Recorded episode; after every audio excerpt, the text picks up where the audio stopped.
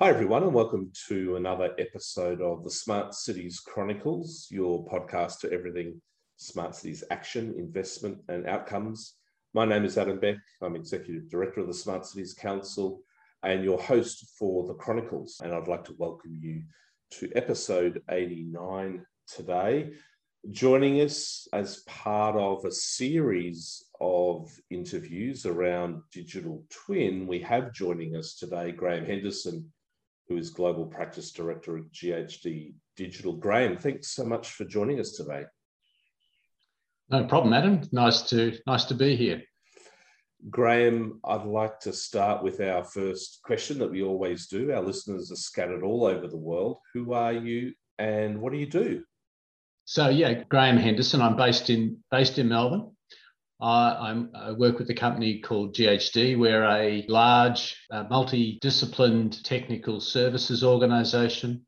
We work across most of the aspects of the infrastructure industry globally, and we have quite, quite a depth in digital technology as well as all of the other sciences you would expect to be associated with the delivery of infrastructure services. In uh, for, for GHD, I also lead what's called Infrastructure 4, which is how we are bringing to bear the capabilities of the entire organization in a digital framework to help both our clients and our own organization transform and become a dynamic part of the of the future of our industry. Graham, thanks for the intro. Can I actually ask a question reflecting back on your career? How and when did digital and infrastructure come together for you? Yeah, certainly, Adam. I, I think, I mean, I've, I've worked in a few different industries I've, and I've worked on the operations side, manufacturing side, as well as in, in the consulting side. And I've worked in uh, chemicals and mining and um, oil and gas, and then into the infrastructure space. I think if you look back over time, the rise of digital technology has, has gone through various industries over time. Infrastructure is one of the later industries for it to come to. And I think it's really, it's accelerating in this industry now. And for me, I, have moved into the infrastructure industry in the last five years and uh, bring to that um, a background over quite a quite a period of time of, of technology and digital implementation in a number of allied industries. Uh, and here we are now in infrastructure doing doing something similar. Yeah, absolutely. I was, wow, when was it? I was at GHD for about six years in the late 90s, I think, if I can try and pin it to an era. There was certainly no GH digital back then. No. Um, certainly, you know, infrastructure and of course water, very strong in water GHD uh, as a pedigree.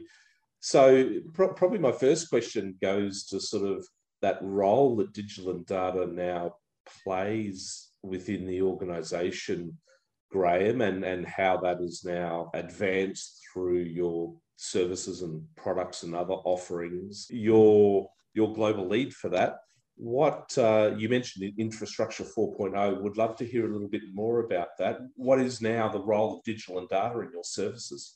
Yeah it's it's an interesting uh, question because adam because if you you know as you as you well know the engineering um, industry has long used uh, digital technology to deliver its day-to-day services. And and, and to, to, to some extent, uh, the engineering industry has re-architected many industries before this. You know, it's, it's not hard to think back to manufacturing as an industry that has gone through an enormous digital revolution, much of which was brought about by the application of engineering approaches, engineering technology to things.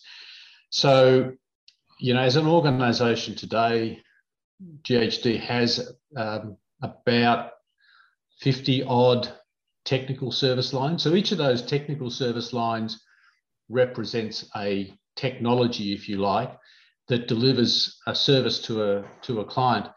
And all of them use digital tools. However, what's different now is the is the advent, I think, of the, the you know the low cost of acquiring data, the ability to assemble many data sets to address client issues that you couldn't previously do at a reasonable cost, and and also the ch- changing the way that the services are delivered, changing the commercial models that play into that space. So it would be fair to say that as an organisation, we're going through the transition of how do you um, apply that thinking to both within the service activity itself, but also to how you interface with your clients. And then what does that actually mean for our clients and how do they in turn, you know, implement technology that helps to actually improve the performance of their business. So it's not just the uh, transformation that occurs inside our business, but it's a transformation that occurs inside of our client's business. And when you put both sides of that together, you should be able to have line of sight through what you're providing to a client and what a client wants, or have a line of sight from what a client wants back into what you're providing as an organization. And I suppose to just to that sub question you asked about uh, in, infrastructure for the the thinking behind that, Adam, is that you actually enable yourself to reflect the needs of your client in the service you provide by looking at the functional areas that are most important to the business outcome for a client and start to assemble what you might think of as um, small twins maybe in that in that world that actually help to meet the specific business needs of a client. So what we would what we um, focus on is understanding those business needs and prioritizing those and then building that building that architecture digital architecture combined with domain knowledge of our organization into what we would think of as an integrated integrated solution. And, and when I talk about integrated solution, I don't mean strictly in a digital sense only. I actually mean all of those multiple technologies you combine together to create the fit for purpose solution for a for a client. Graham, I would imagine that in that evolution of your services and offering mm-hmm. staff and the talent and expertise and skills needed has obviously evolved over time. Can you share a little bit about how you've had to sort of, you know, from a human resources perspective, equip yourself with the right talent to be able to service those clients and the and, and those new demands that are coming through around digital and data? How's the journey been? Has it been easy? Have you had to go out and, and, and head to the marketplace and find new people, additional skills, train up others? How, how have you been able to resource this? Yeah, I, I think um, that's part of the that's part of the transformation for our industry. Um, I think about it as um, you know we're in this space of converging technologies you know you've got IT and OT converging, of course, but but but equally you have all those other technologies that, that sit within an organisation like ours, which start to blend together, and you start to realise that there are dependencies between them as well. So that you can't you can't do something in a say an environmental area that doesn't have an impact on something perhaps in the the construction area or in the design area or something like that. So there are a lot of these data sets are shared, but the thinking is shared as well. So when you think about people, you actually need to find people who themselves are have that mindset, which is which which I would call uh, you know like an integrator's mindset. The people who can actually live in more than one domain and start to pull these things together, and those people are they're very hard to find. Um, you can you can grow them as well but they can be naturally occurring. Yeah. And so, you know, actively finding those people and seeing them as um, uh, as key hires is is certainly the the the process that we've gone through as we as we start to build our capability. And it's a this will be a journey. It's it's going to go on. Um, I mean, we're we're kind of at the beginning, I think, of that um, of that evolution. Evolution, I think, is uh, is the, is the right word for it. Mm. My second question, Graham, this one is around the Digital Twin Challenge, which is a program and initiative that we have on at the Smart Cities Council at the moment. And many of our listeners won't um, know a lot of detail around it, but they can head to the Digital Twin Hub to find out more. So digitaltwinhub.global. But in short, we have 17 organisations, both government and non-government and academia, who have come together, signed up to a program, uh, a commitment to work together for 18 months. And they're working on, at the moment, 13 projects that I would describe as horizontal projects, procedural pro projects, all for the purposes of trying to navigate barriers to the adoption of digital twin capability, you know, integration of data and analysis and simulation and visualization. And as I said, for the purposes of, of growing the pie for everyone, uh, making sure there's good guidance. And it's somewhat focused on the demand side, you know, government clients and, and stakeholders that we help them realize the benefits and opportunities that come with investing and acting uh, in digital twin and digital engineering and smart infrastructure. So let's let's just talk about the client side, the demand side, government for a moment. Graham, you're on your own journey, you know, as an organisation, and you know, GHD is a is a key player in in the supply side market side, uh, marketplace, I should say. What are you hearing from the demand side? I would describe it as there is more supply than demand, and we want to grow demand for, for these types of solutions and opportunities for transformation. What can you share with respect to the demand side, particularly government, and the transformation that we might need there, the barriers we need to break down, and the opportunities we need to create? What are you seeing? What do you think are potentially our biggest lifts that need to need to be sort of undertaken? Yeah, it's an, it's an interesting question, really. I think that um, the Digital Twin Challenge for us is an opportunity to work closely with some of our of our own client organisations in a sort of an open and collaborative way. And I think ultimately organisations like ours and professions like ours uh, are really trying to, you know, we, we've got a theme in our in our company around um, leaving a lasting community benefit. And I think, you know, the people in our business are genuinely committed to that at a personal level. So I, I, think when you when you look, if you take that, put that lens on it, and you think about that, and you think, well, what's that? What does that mean for the infrastructure that we see around us? I think you you you you have a you have a group of people who actually want to create better infrastructure create that infrastructure at a lower cost so that you can get more good infrastructure that actually enhances the welfare of our communities.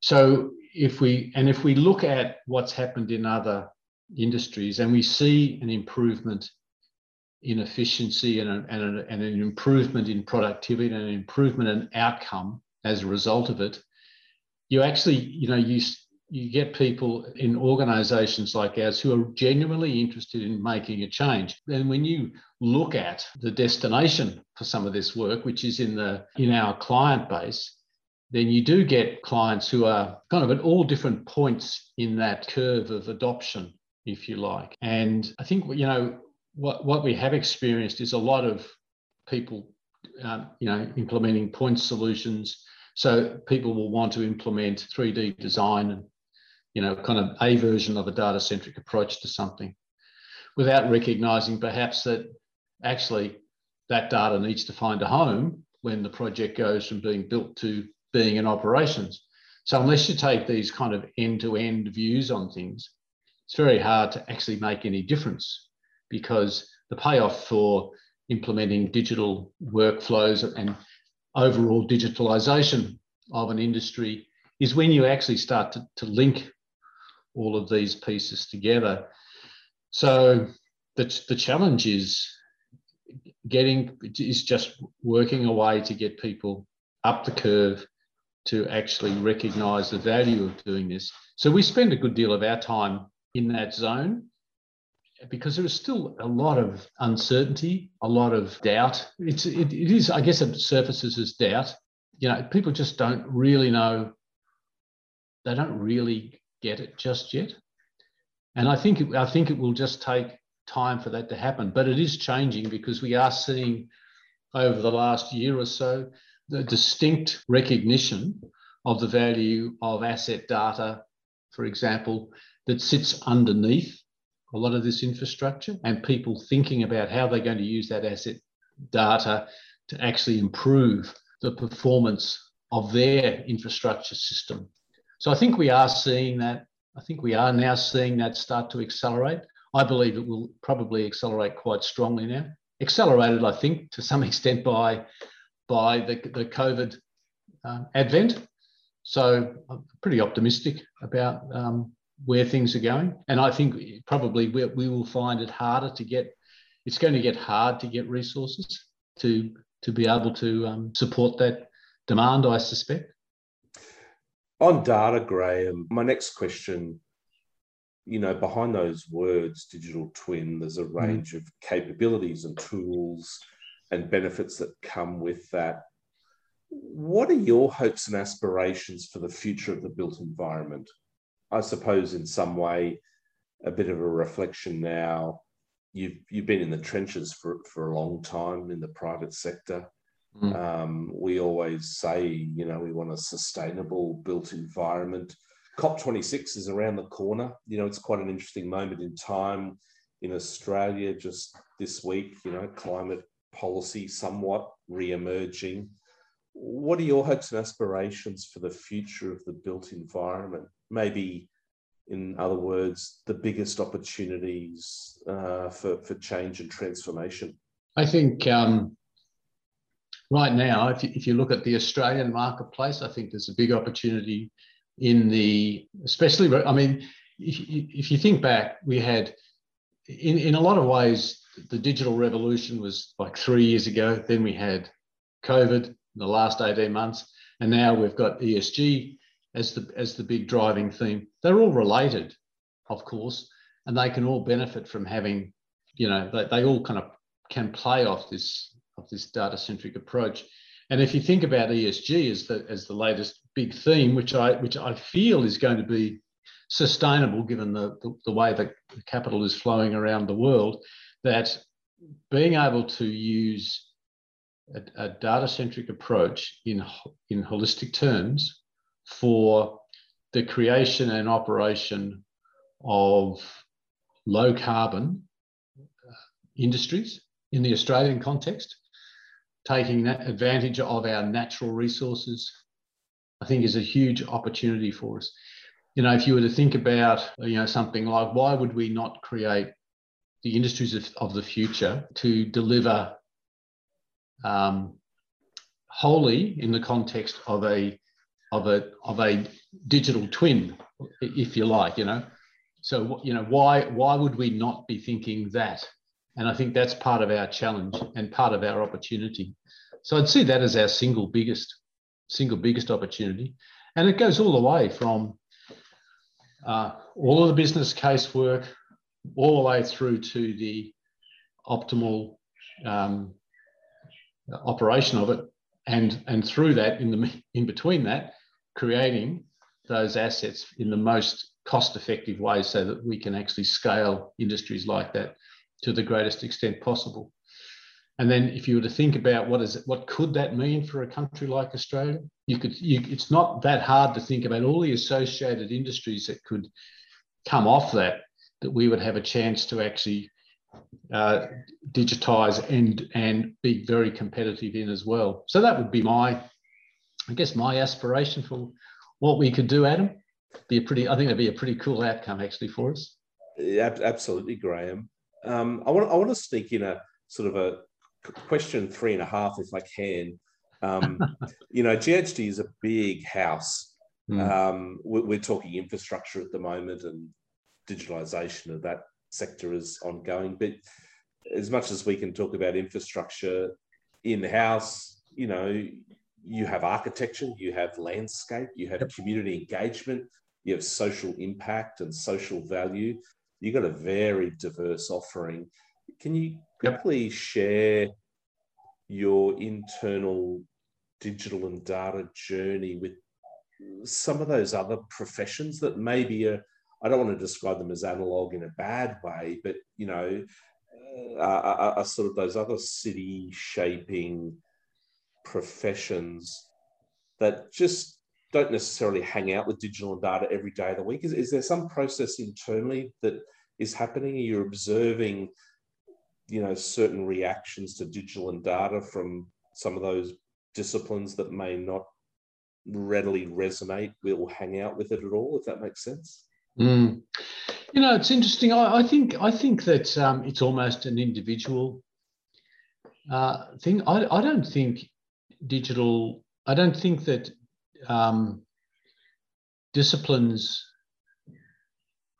as such are more or less digitally enhanced or enabled. I think individuals have a preference. Um, if I reflect on our own organisation and I think about, you know, you mentioned um, community and stakeholder engagement. If I think about that or environment, that's, a, that's another another good area.